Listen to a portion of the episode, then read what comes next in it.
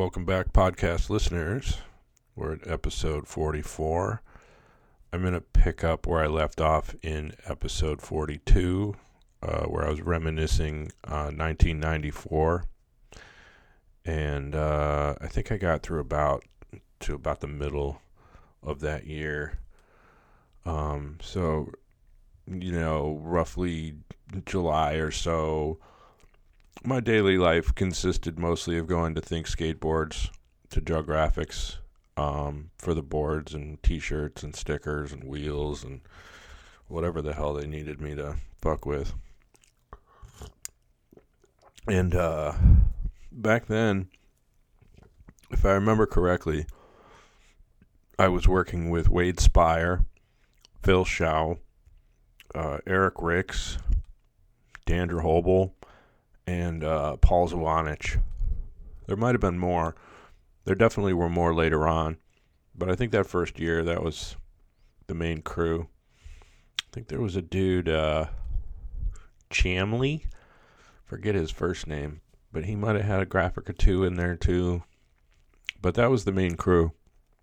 Wade Speyer was always pretty easy to uh, create graphics for. He leaned definitely towards like demon women and fire and uh, stuff like that, like heavy metal kind of album cover inspired things. Um, and he was, you know, relatively easy to please. You know, he would give me a idea or show me something he wanted me to fuck with, and uh, I would just go off.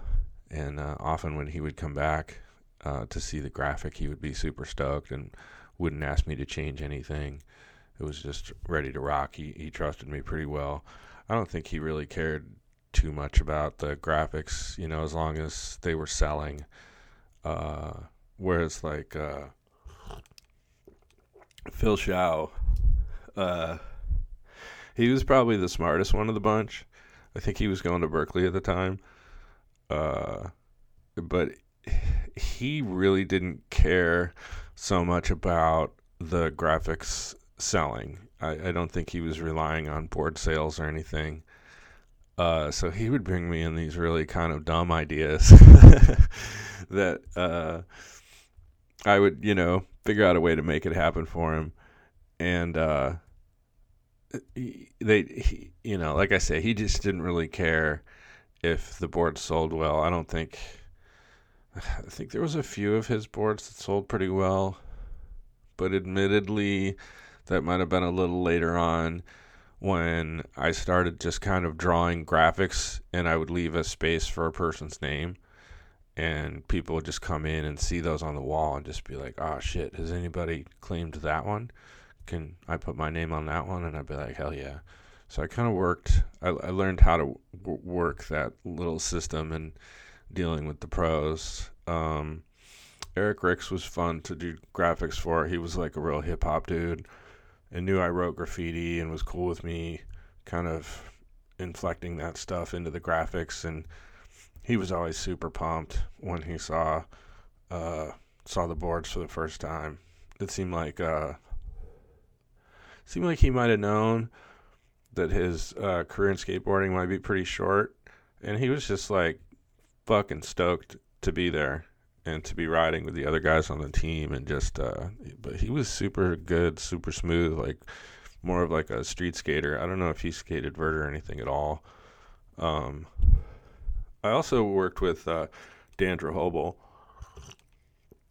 he had the nickname cancer man back then because well i don't know if he still does but he he uh he would smoke a lot of cigarettes. Um he always smelled like cigarettes and uh, it was just one of those things. Like he would smoke while he was skating, like bowls and vert ramps and stuff, and it was just this funny thing to see this guy just fucking kicking back, just uh, smoking a cigarette while he's zooming around, blasting airs and shit. And he had to like, I always liked uh, kind of like lip tricks on mini ramps too. I always thought that people that did that were pretty sick, and I could never. I didn't have the quick feet for a lot of that stuff. Uh, but Dan was so fucking good at that kind of shit, and it was so fun to watch him just like get loose. Um, I actually did get to watch them get loose a lot because I wonder. That might not have been 94 though. I think in 94 I was still at the Think warehouse on Yosemite Street and we eventually moved up this uh, up a few blocks on I think it's Ingalls um, right across the street from where they make Thrasher magazine, place called High Speed Productions. And once I was over there, um, at lunchtime and at break time, I think they were all timed together. So people would spill out of Thrasher and spill out of Think and uh, skate in the street. And in this like uh, like cutout for big trucks that had a kind of a like a ramp and a curb that you could jump over, like a gap, and people would get down. And that was like, I don't know, that was just some super awesome random shit. Um, but yeah, like uh, I guess uh, I don't know if I mentioned Paul Zwanich. Like I did graphics for him too. He was really fun. I liked hanging out with Paul. Some of the guys I would get a little annoyed, a little annoyed if they uh, would hang out in the in the art room while I was trying to work and stuff because they could be obnoxious. Uh, but Paul was always super chill. Uh, and some of my favorite graphics from my time at Think were for Paul. Uh, I used to get asked a lot back then, especially um, like from uh, skateboarders asking, dude, isn't it the fucking coolest to work with pro skateboarders? And I would always have to kind of tell them not really, because often, you know, I can't. All the guys that I worked with at Think were pretty cool, um, but I did end up meeting some people over the years in the skateboarding scene that like they're they're good at one thing, and that one thing might be skateboarding.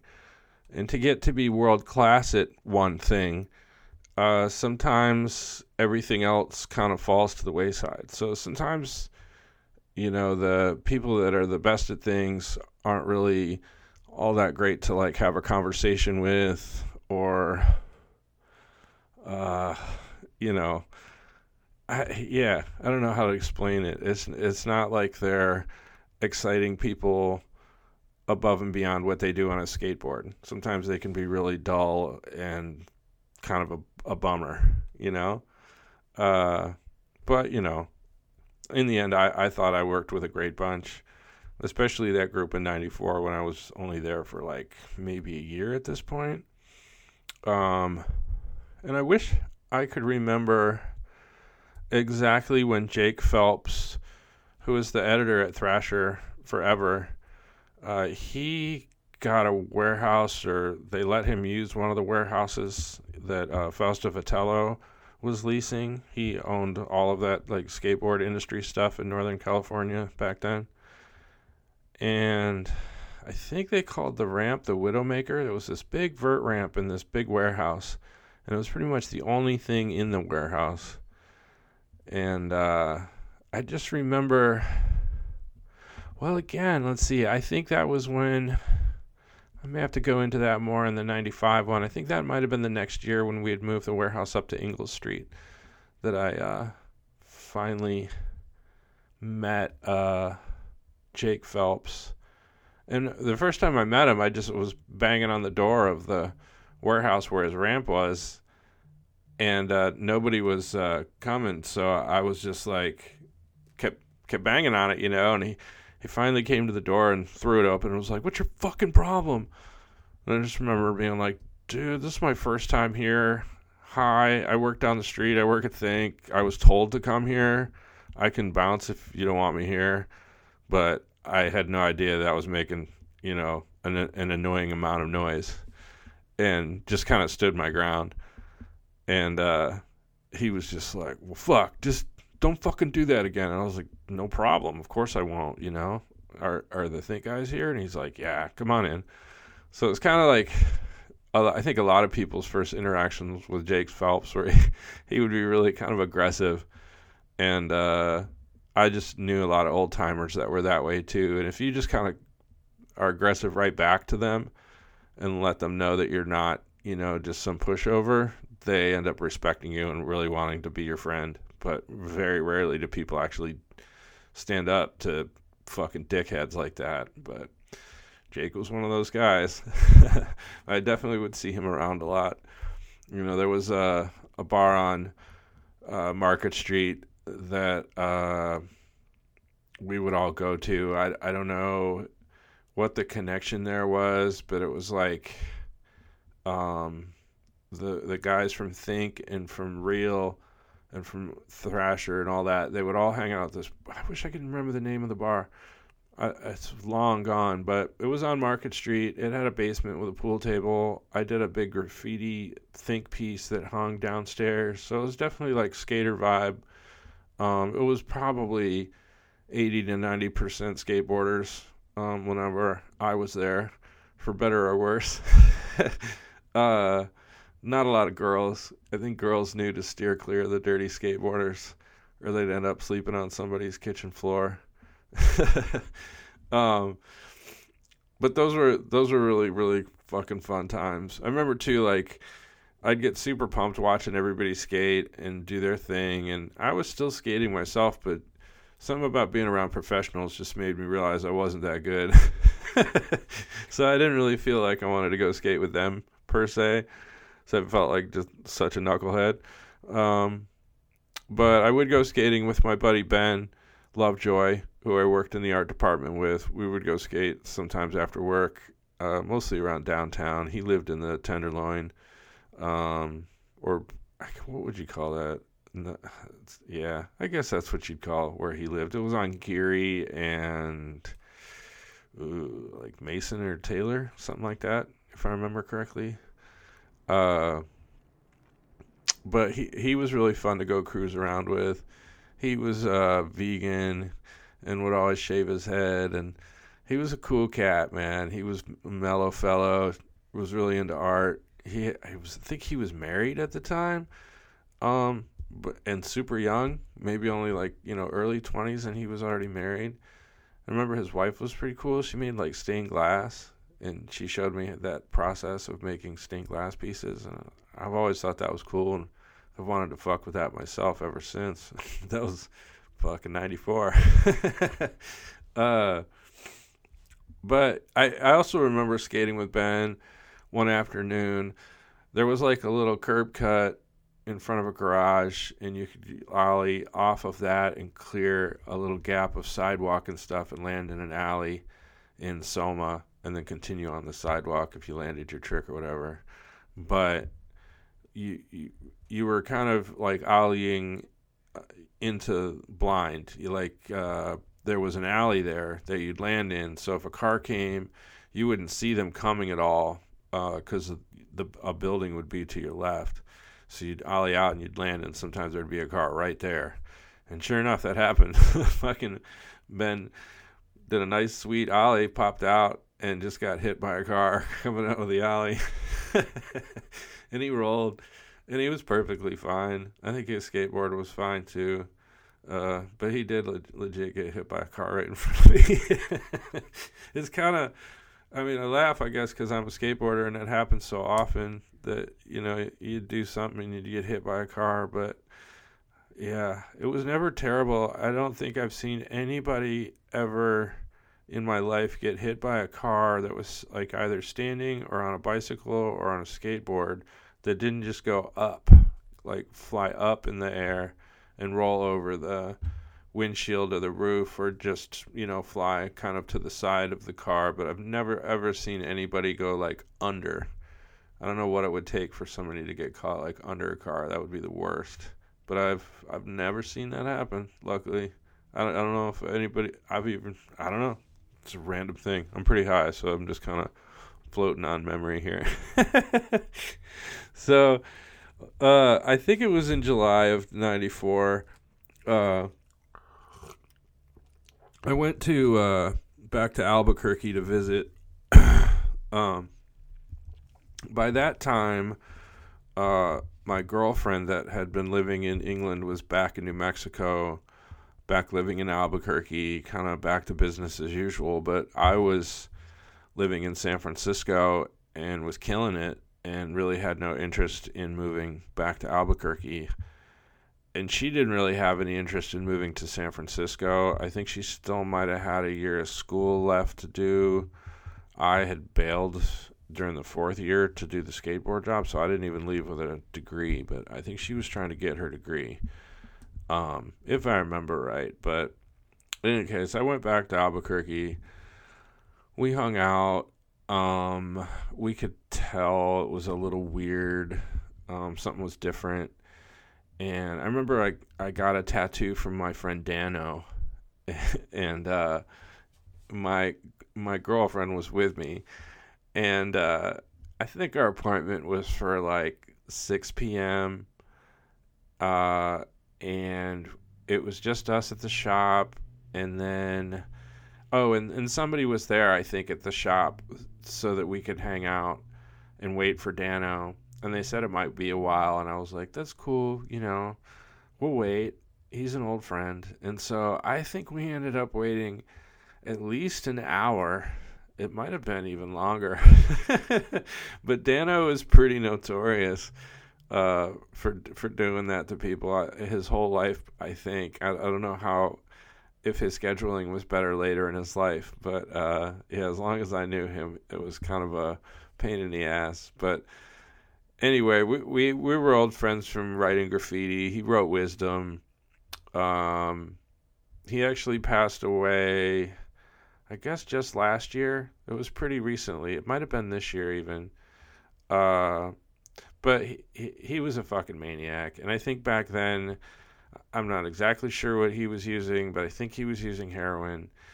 And that was kind of one of the reasons he was really late. And he was, I think, also really nervous about tattooing me, knowing that I lived in San Francisco. And he was, you know, really looked up to the San Francisco tattooers as like the best in the world and knew that I would be showing that shit off when I would meet people, you know? So he was really wanted to make it super fucking excellent. You know, not a lot of colors, a lot of detail, a lot of subtle shading and stuff. It still looks really good. It's it's pretty amazing. It's faded quite a bit, but not not as much as I thought it would. It's in there, uh, but it, it, it was an adventure. Like he he probably t- probably took him about an hour or so to get the outline in there. And then he said he needed to go use the bathroom, and he was gone for like 20, 30 minutes in the bathroom. And I remember me and Lori looking at each other like, "What the fuck do? I, what do I do? Do I go knock on the door? Is he okay? Like, what's? I, you know, is he just gotta take a big shit? I don't know." so, but we just we we got through it. You know, I remember him being pretty sweaty and kind of glassy eyed, and you know, nervous. Um, but I, I don't know. I just figured that's how he was when he was working because he wasn't always like that when we were hanging out. Um, but he did, he did give me a really fucking good tattoo. It took like three and a half hours. That these days might take somebody maybe an hour and a half or two, but it was amazing. Uh, a lot of the details kind of lost in it now because he was doing like lines in color and that doesn't usually last. It eventually kind of expands and just looks like a almost like a gradient.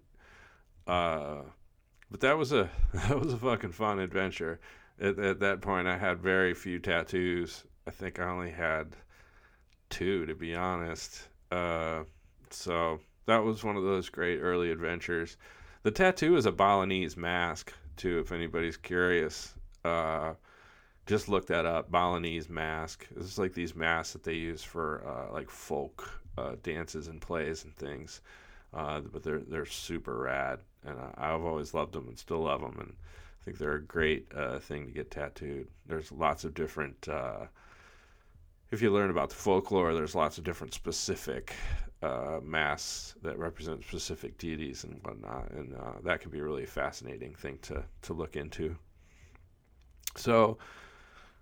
I'm there. I was probably there for a week or two. Saw family, ate at my favorite restaurants and towards the end of the trip, uh, Lori and I hung out again. I th- think the last time we hung out was at her place, and we just sat down and had a nice conversation, and by the end of it, quite, you know, rationally and calmly had decided to break up. It was kind of, you know, it was my first real breakup. Uh, she was my first girlfriend. I think we'd been together for a few years at that point. We're really, really familiar with each other and had gotten into like a groove and, uh, yeah. So, so we broke up I remember it was in the afternoon because uh, I could still picture her living room and the light, and there was a stairwell that went to the second floor, like a staircase. And uh, I think it was her idea, but I'm not sure. I think it was her idea, though, to have sex one more time uh, before we part. Uh, I don't know. I'd never have that happen since where we broke up and then decided to have sex one more time. Uh, but that time we did, and uh, we fucked each other like we never had before. Like, I don't know how to explain it.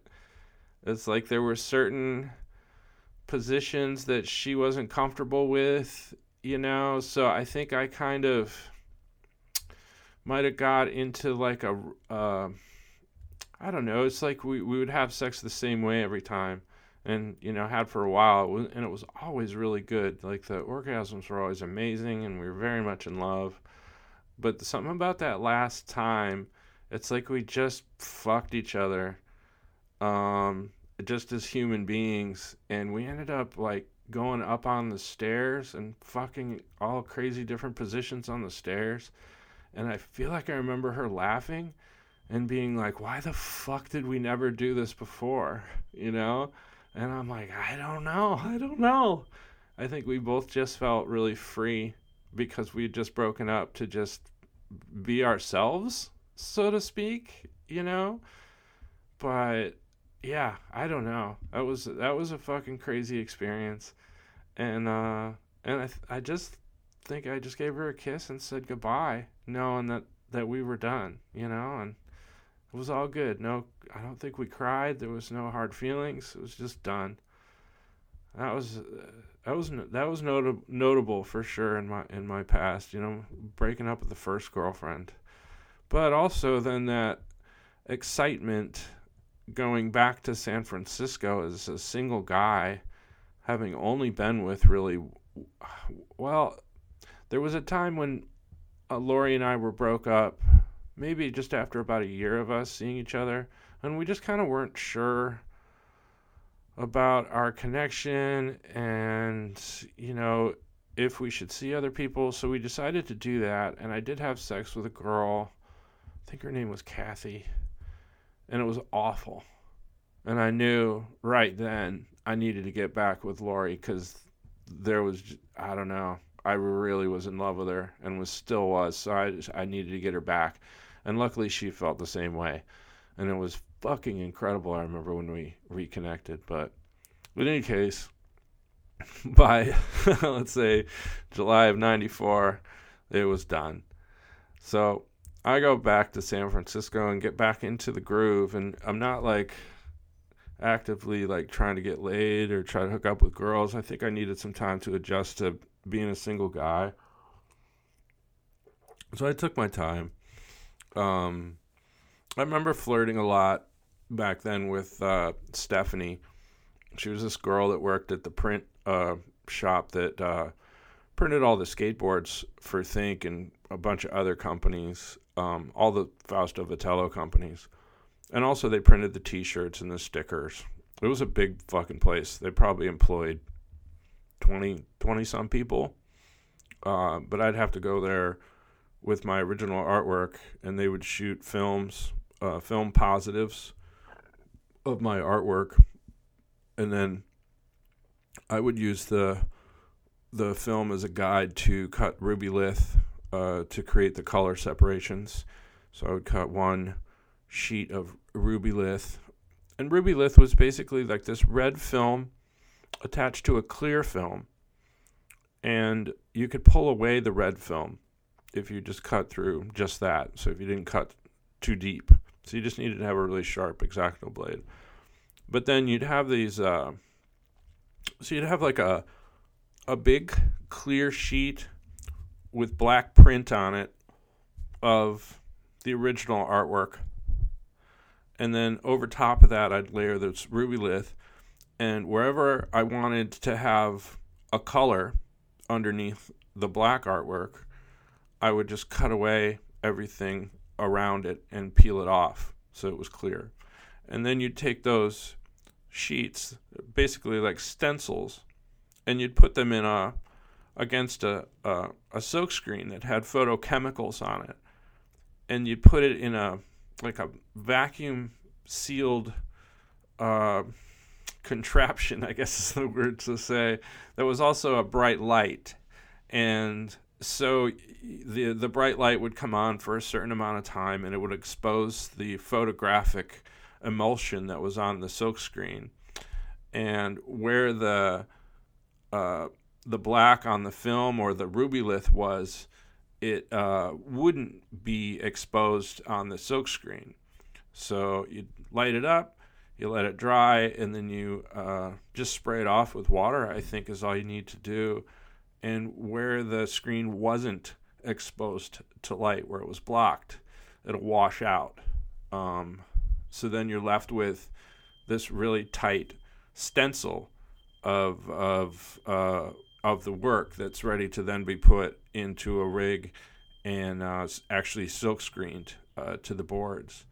And back then, too, the actual silkscreen rigs were curved. So they had a flat middle section, and then the ends dipped down to match the angle of the uh, kicktail uh, and the nose on a, on a skateboard back then.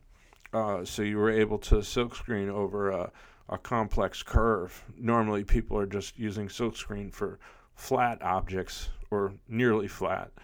Uh, and to try to do it on a skateboard is really tricky. Nowadays, they just print, uh, they silkscreen onto clear vinyl, and then they attach the vinyl to a skateboard. So they're not actually silkscreening the boards anymore. They have a much easier process. But when that switched, a lot of people that were highly professional silkscreen printers in the skateboard industry just lost their jobs uh, forever because they were no longer needed because the vinyl was very very easy to put on. So you didn't need to uh, pay one of these like really specialized silkscreen printers $30 an hour to do your skateboards for you. You could just pay somebody some you know 16 year old really 10 bucks an hour to put the vinyl on the, the, the, the decks themselves. So that was a that was a little later on. It was more like '98 by the time that happened. But any time, at any rate, I think I was talking about Stephanie at first because she was a big draw to go to uh, print time. She was uh, pretty tall and she she had a just the most cracking body. This big red haired white girl. I think she was from Texas. And she had this great accent. She would wear these cool heels, not like like heels you'd wear to a nightclub or anything, like big chunky heel um and dresses and stuff to this print shop and man, she always looked so cute and smelled so good. I had such a terrible crush on her. Um I I don't know if it was mutual. I'll bet everybody hit on her. I mean, it was just I don't know how you couldn't. uh, but we got to be good friends, and uh, I would hang out with her outside of work sometimes. Uh, she was living down on uh, Lower Haight Street, um, and back then there was these projects on Lower Haight Street we, that we called the Pink Projects, if I remember right, because they were painted pink. And it was kind of like a full city block that was maybe three stories, I think, high. And the buildings kind of made a ring around the whole block right at the sidewalk. And then there was a big open courtyard in the middle. And there was ways to go from the sidewalk to the inner courtyard, you know, all over the place. Um, but it was the projects. Uh, so it was sketchy because if anybody did some crime nearby and the police chased them, if they got to the projects, the police wouldn't chase them into the projects because they were exposed to real danger in the middle because there were people with guns all over the place that could just shoot them as soon as they went in the inner courtyard. Uh, I learned this from a, f- a friend that's a police officer. I don't know if he still is there. Dave Nastari. Dave Nasty was his street name. fucking Dave would give me the lowdown on, on things like that. Uh, so I remember being at Stephanie's one night. I think it was a Friday night. Uh, and I got pretty drunk at her place. I had a, a terrible crush on one of her roommates, this girl named Morgan. And uh, so it was kind of a double whammy good vibes to go over there.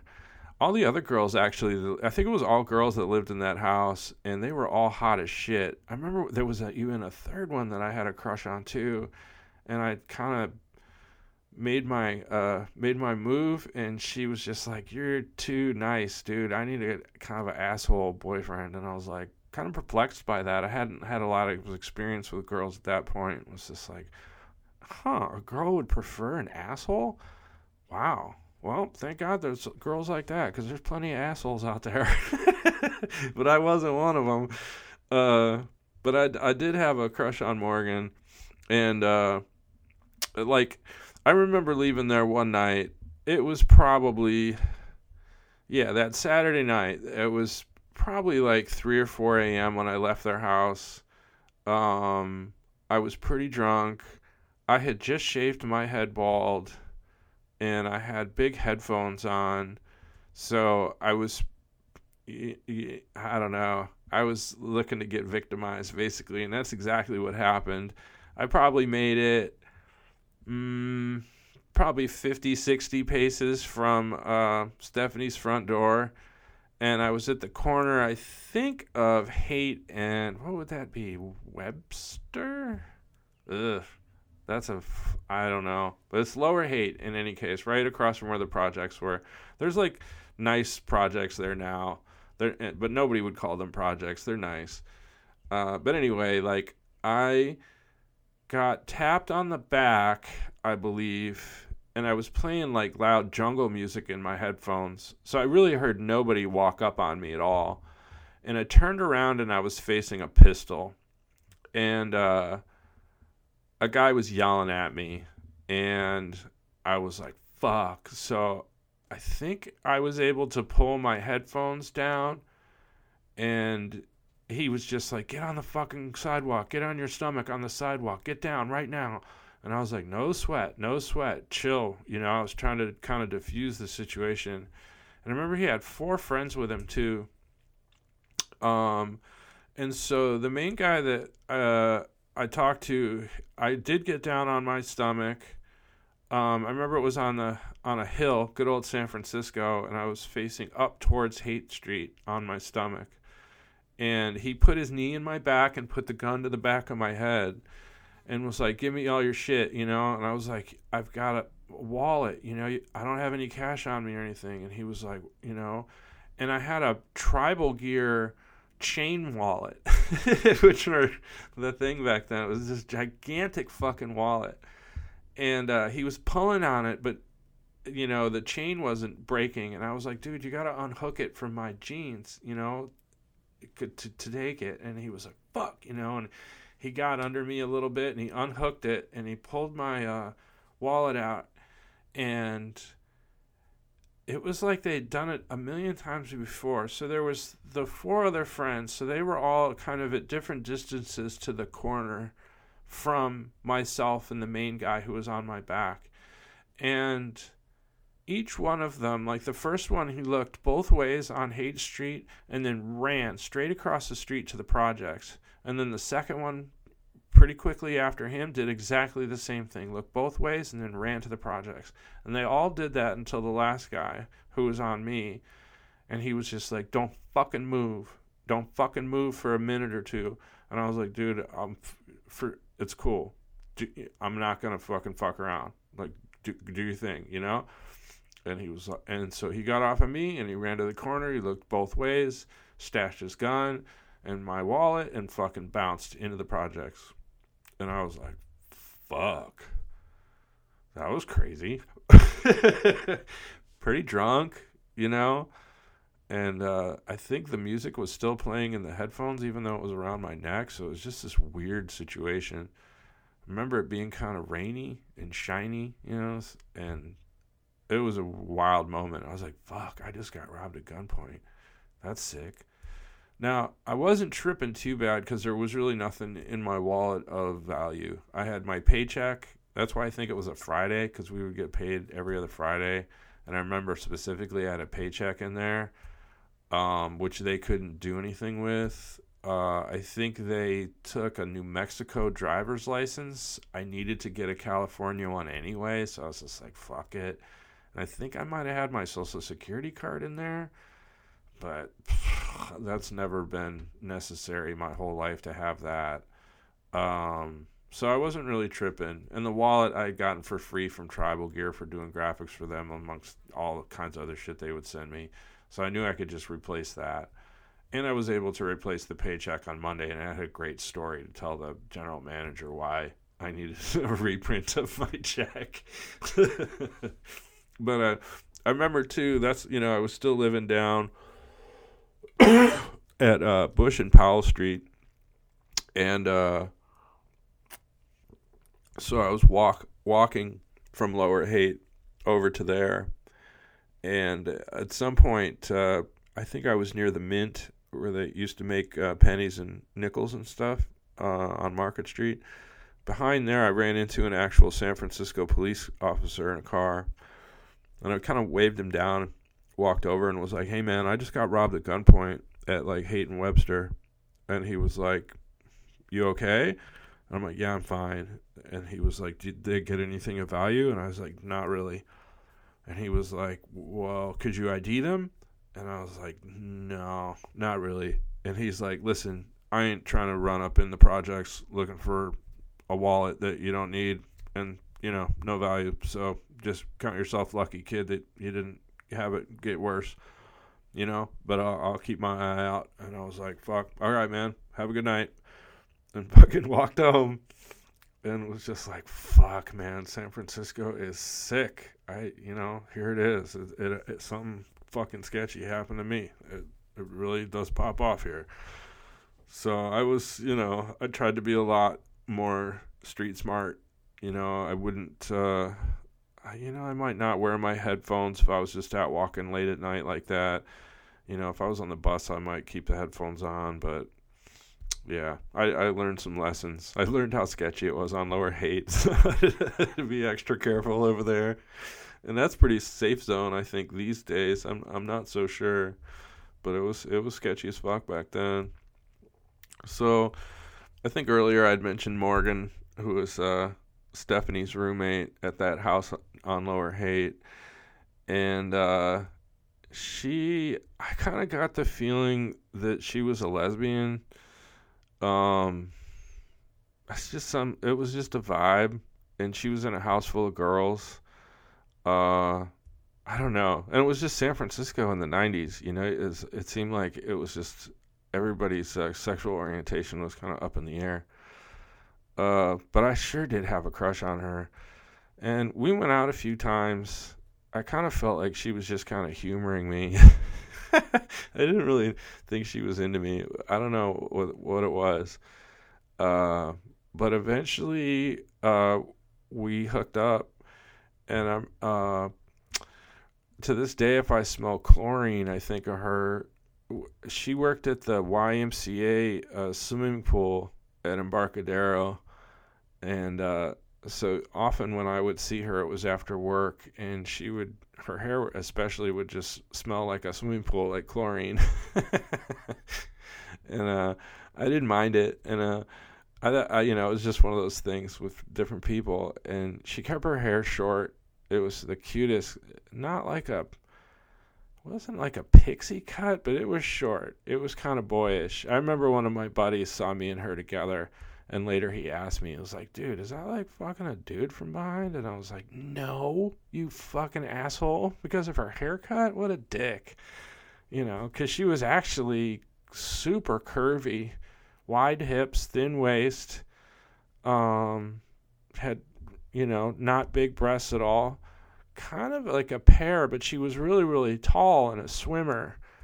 Um, super fit and strong and had the prettiest face. Just this cute, this fucking cute girl named Morgan.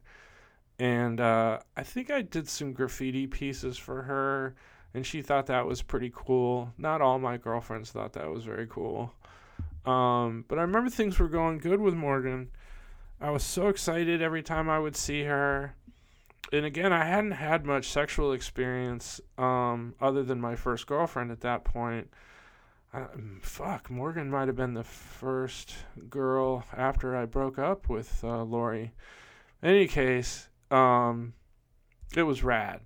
It was different. Um, I remember it was really, I thought it was rare back then, but she shaved her pussy. And I think it was more because she uh, worked in a swimsuit and didn't want a big, like, poof there. Um, I think she might have even explained that to me. Um, and just yeah, because she just worked in a pool. It was just easier for her to deal with. And I remember her pussy tastes like chlorine sometimes too. you know, it would go away after I I'd lap at it for a little while. But uh, yeah, it was just something about her that was special. And I remember at some point I gave her a key to my apartment, which to me was a big deal because that was like, for sure, I'm not seeing other girls. You can now just pop in anytime you want, and you know my place is yours. And uh, at the same time, I was doing LSD every Sunday, um, and one particular Sunday I blasted off. I took extra LSD than usual. I made it taken like three or four instead of just one, and was really, really cooking.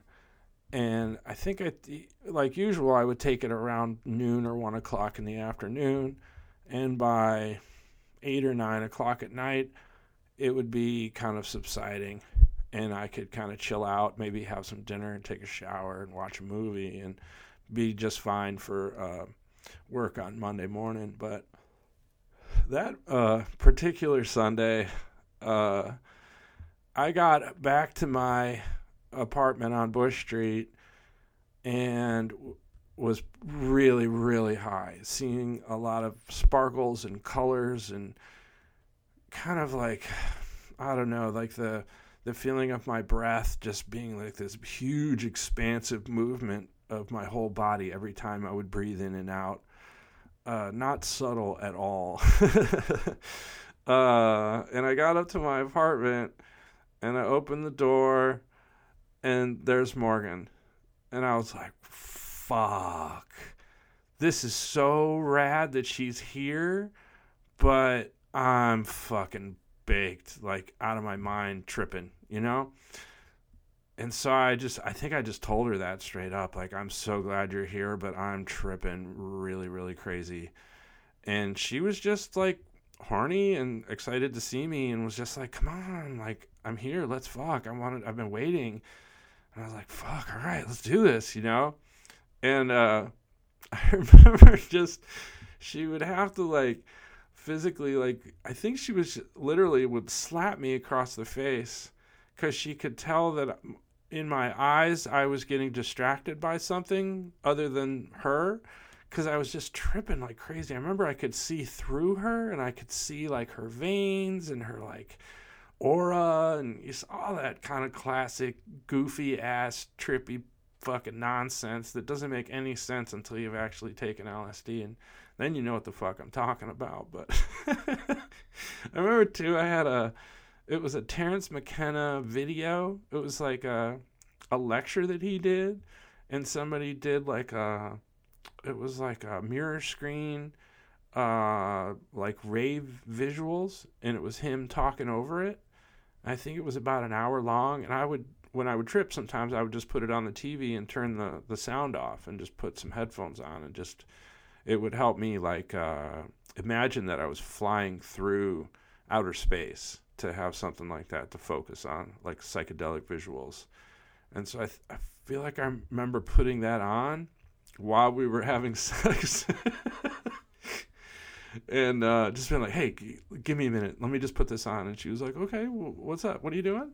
And I put it on, and she's like, oh, that's pretty. That looks nice. Because then it made the room look cool, kind of like a like a club. And so she was into that. And uh, but I just remember she kept like having to uh, tell me to like pay attention, which is terrible.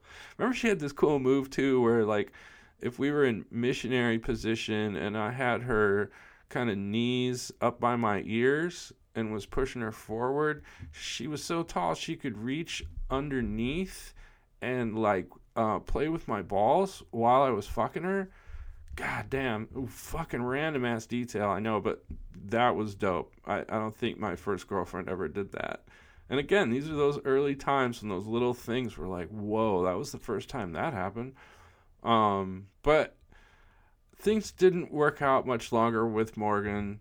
Um, I think we probably hooked up two or three more times after that, and sh- then she decided she needed to stop seeing me because um, she was I think she had moved out of the house on Lower Haight and was living with somebody else, and who was a lesbian. And Morgan uh, broke up with me to be with her new roommate, which made sense perfectly because the whole time I kind of was like, this girl seems really, I don't know, she just seemed like more attracted to girls, frankly, and I was just kind of dumbfounded that she found me attractive at all and was just stoked, you know, felt like uh like uh unworthy of her attention, but she gave it to me and that was cool. Uh I think too so it would have been around September of 94 uh, I think I went to the f- my first Folsom Street Fair, and I was with uh, I think I was with Soap and Felon and Sarah and Chloe um, the usual crew, uh, and we, I, I think we went straight there. I think we had all only been in San Francisco a little while, and we'd heard about this infamous like gay men, like the leather men, like the really hardcore, nasty, sketchy gay dudes. like I don't know. I mean, they never hassled me or, or any of my friends, but uh, you know, they they would be like, there'd be some real deal shit going on on the street. They'd like close off Folsom Street for a few blocks, and at either end, I think they were there just to kind of, I think there were organizers there to maybe discourage people that were under 18 from going through there because there would be guys with their dicks out, um, you know, big fucking crazy dicks even just stroking them hard as rocks you know with fucking assless chaps and stuff. And i would just be there with the the homies and the girls and we would just go to like there were different stages at either end of it. And it was more of a mixed crowd um, where the dance area was and the super sketchy like um, gay stuff was happening mostly in the alleys off to the side of Folsom. So we kind of knew where to go and where not to go to not get caught up in something that we weren't comfortable with. But at the same time, it was like San Francisco, this is their town, this is their party. Let's see how they fucking get down, you know. And it was fucking wild. I I'm I must admit, I I was a shocker. But again, we had fun. I think we took LSD, maybe some E, and we were just dancing for hours in the afternoon with this wonderful mixed crowd. I mean, mixed like you wouldn't fucking believe. so fucking fun. And uh, those were always really cool. I, I always love that part of San Francisco, the kind of gay culture, and that you know we could kind of drop in on at uncertain times, like the gay pride parade and stuff. And I, I always loved it, you know. Never felt threatened by it or intimidated or anything like that. Um, I remember too. I think it was in October of that year. Um, our friend Icon threw a party. And Icon was this dude. He would write Icon, I C O N, all over San Francisco, but he would also do these candy canes, like six foot tall candy canes, like red and white stripes, just like you'd have at Christmas time. And uh, he would paint those all over town. There was a lot of people that had like little monikers other than their graffiti names. You know, I think Twist was the one that really set that off with his like screws and Reminisce doing the horses. And it was just one of those things at the time. Some people had that in their bag. Um, but yeah, these these candy canes were cool, and uh, and he got up a lot, so he was respected, and he lived above. I'm not sure what it was back then, maybe a Carl's Jr., but right at the corner of Columbus and Broadway, uh, where North Beach and Chinatown collide, and it's like where all the strip clubs and bars and uh, all that is just right there. It's like super super cracking, uh, and back then it was just like, you know, people. I don't know how to describe it. Like people would come from all over the Bay Area to go to North Beach. It was one of the destinations. Whereas most people, I think, these days kind of go to the mission for nightlife and whatnot. A lot of people would gravitate towards uh, North Beach back then. Um, it was super, super cracking. And it was cool that Icon had a apartment right there above it all. And we could go out on his roof and see Columbus and Broadway. And it was just, that was special. But anyway, he had this party this one night. We all got invited again, I was with uh, the same crew of Soap and Felon and Sarah and Chloe, just like I, you know, said about the Folsom Street Fair. That was our little clique, and uh, we went to this party and we're having a good time. I think there were kegs, you know, it was just one of those kind of things. It was like, fuck, 100, 200 people there. It was nuts, and it was super fun. It was a lot of graffiti writers.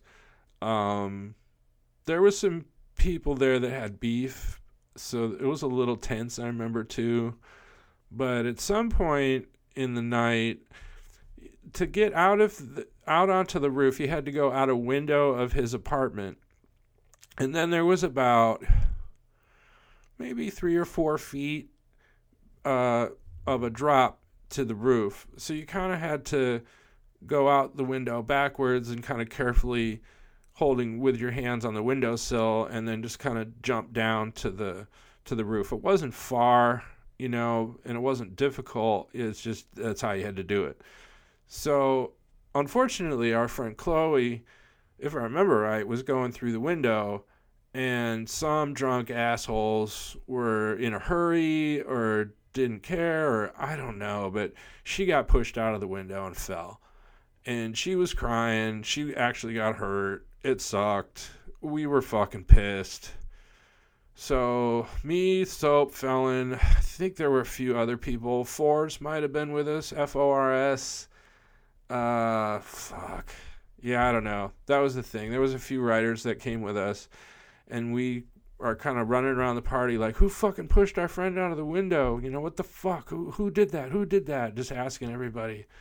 And they said that some people ran outside right after it happened and you know told us maybe that was them and so we ran outside and as soon as we got out onto uh, i guess that would have been broadway street uh, we're mad we're ready to fight and we're just kind of looking around like you know where'd they go where'd they go you know and it just so happened that as we came out all mad as fuck there was a gang of dudes from somewhere in the East Bay um, that were just drunk and looking for trouble. They already had weapons on them, they had dogs. They were in the city to beat people up, straight up. And uh, that would happen sometimes when people felt like they needed to show off. And San Francisco kind of happened to be the big city, but also kind of a place where those kind of people aren't going to find a lot of um, pushback. Like you try to pull that shit in Oakland, you get shot in the face. But in San Francisco and North Beach, the locals aren't going there in particular. So it's kind of easy just to go vic people and feel good about yourself. And that's what these guys were doing. And, you know, I remember seeing Soap come out and looking at one of the guys and just being like, Are you the fucking dude that pushed my friend out the fucking window? And he was like, Maybe. And Bill was just like, What? No. Are you the fucking dude that pushed our friend out the window? And the dude kept saying, Maybe. And Bill was just so frustrated. He was like, fuck you guys. You're not the ones we're looking for. And the guys just wanted to fight. And at a certain point, I remember Felon was uh, facing off with one of them. And he recognized that they had weapons and dogs and was like, not trying to get into it with some randoms. We were after some specific people that hurt our friend, and we weren't just trying to look for fights like these assholes. So he was like, I ain't going to fight you. You're not the ones we're looking for. And this dude just straight punched him in the face, like full force. And I remember Doug just shook it off and just stood there and looked at the dude square in the face and was like, I'm not going to fight you. You're not the ones we're looking for. And he got hit again. And I was like, fuck, this is not going to end well.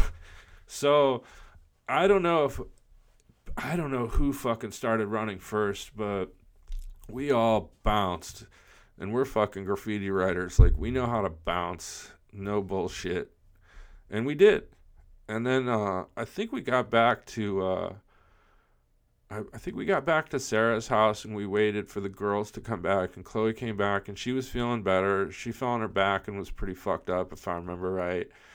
But she was able to walk around and you know she was fine within a few days. Uh, and it was just so fucking crazy. It was such a gnarly night, and I remember too, like, again, I I feel like this memory is accurate, but that same night, um, we were back at Sarah's, me and Soap and Felon and the girls, and we had all kind of continued to drink after the fight and just to kind of like break the tension. And so by the end of the night, um, we were so drunk and I feel like Soap and Felon just started fighting each other. They started like hitting each other in the face, and I was like, "What the fuck?" Like we we just barely escaped death, and now hours later, in just kind of drunken tomfoolery, they're fucking punching each other, like you know, like like uh, like best friends. You know, it's just so silly. Uh, but the uh, yeah. Anyway, those those are fucking crazy times. Remember also too, like every Thursday night we would watch uh 90210 and Melrose Place when they were new episodes. We would do that at Sarah's, and we'd take ecstasy sometimes. And uh, I remember uh, Soap and his girl would uh, at the fucking commercials would go in their room and fuck real quick and come back all flustered. they were they were funny. They would fucking fucking bathrooms at uh, bars and stuff and outside all over the place and they were they were fun. They were inspiring in that way for sure. I, I think in uh, November of '94, uh, some friends from Albuquerque came to visit I think for a rave weekend kind of thing. Um, I don't know. I don't think they stayed with me. I think they might have stayed at a hotel, maybe had two rooms or something. Um, if I remember correctly. But in, in any way, you know, uh, it was like five friends, um, two girls, or no, th- it was three girls and two guys. And uh, we went to, if I remember right, we went to a, com- it was a uh, community party. Uh, community was a rave uh, promoter, and it was spelled C O M E, and then the second word unity. So it was like come unity, um, which kind of had a sexual connotation to it, which I thought was kind of funny and cool. Um, but I think I remember uh, we saw the Idjut Boys. I think they were from England. I D J U T Boys. Um, and I remember the set was pretty sick. I remember the the big thing about the play the, the rave was it was outdoors. It was probably an hour drive from San Francisco, which back then you sure as shit were hoping you had good directions because we didn't have Google Maps, we didn't have cell phones, we had just written out directions. And sometimes these raves were in really isolated places, like this one was, and you, just you just be driving and driving and driving and be like, I can't believe there's a rave out here. And then that last minute, you'd start to see lights and hear the of the bass and be like, oh fuck, it is here. We fucking we made it. We fucking made it. And at that one, when we got there, it was dark. Like it was probably midnight. Um, we were out in a rural area. There were no streetlights anywhere around. Um, there was kind of some f- farm buildings and industrial kind of buildings. I remember where we parked and they had some kind of like uh, overhead streetlight kind of things, but otherwise it was super, super, super dark. Um, and there was no um, sound. It was like dead silent, other than the the sound system playing the house music. Um, and so we just kind of followed the music from the parking lot. Uh, it was all dirt, and when we got to the like gate where uh, we paid and gave our tickets and stuff, um, I could see what looked like people holding glow sticks dancing like 30 40 feet above the main crowd in just the, in space in the darkness and was just like what the fuck are people flying like what the fuck is going on and was asking my friends if they saw the same thing and they were like yeah yeah i see what you're looking at that's fucking weird and so we got in the rave and we're fucking doing our thing and we, we take our drugs. I think we took LSD and E. That was kind of the usual combo for me. I'm not sure what everybody else did. Uh, mushrooms were sometimes in the mix, as were fuck all kinds of stuff really. Anyway, um, so we start getting pretty high and decide to venture out of the the main dance floor to cool off a little bit. And we start walking out towards the edge of the crowd and we're seeing you know the people dancing kind of what still looks like in the dark like that they're floating in in the air so we go out and eventually we realize there's all these like little dirt hills all over the place at the edge of the the main crowd and it just didn't make any sense like what the fuck is all this you know and they were like looked like they were shaped by people they weren't just like naturally wind blown little hills and things so eventually we realized, oh, there's just people standing on top of these little mounds, these little hills, and they're dancing, but it's so dark that you can't see, you know, what they're standing on. Uh, so, so we had a good time, you know, and it was super. That was a super good one, and I remember we we were there until the sun came up, and just as the sun was starting to light up the sky and take away the total blackness, you could see that we were on a motorcycle racetrack. and all the fucking hills and stuff we were standing on were the jumps at the racetrack that was, you know, back at the edge of, you know, where this big flat spot was where they set up the sound system for the, the dance area and whatnot. But it was just such a revelation to be like, oh man, we're out in the middle of nowhere at a fucking dirt bike track. all these fucking ravers Oh man, it took us a while to get out of there because everybody kind of left at the same time, and it was just like you know hundreds and hundreds of cars trying to leave on a little country dirt road. Oh my god, that was that was a good one. Uh, I remember too when uh, they were all still visiting. We we decided to leave my apartment on Bush Street, um, take some LSD, and just kind of walk around the neighborhood. And we explored Nob Hill and we were kind of exchanging our uh, hallucinations, you know, what we were seeing, and it, it was really, really funny. And uh, I had a friend, one of the girls that was um, on the trip, and uh, we had made out a few times, um, just almost in a friendly way. Kind of, that was kind of the thing in the rave days. You just we would be on ecstasy and we would tell each other our deepest secrets and fears, you know, and dreams and you'd really connect and sometimes it just felt natural and appropriate to just kiss and hold each other, and it was pretty innocent.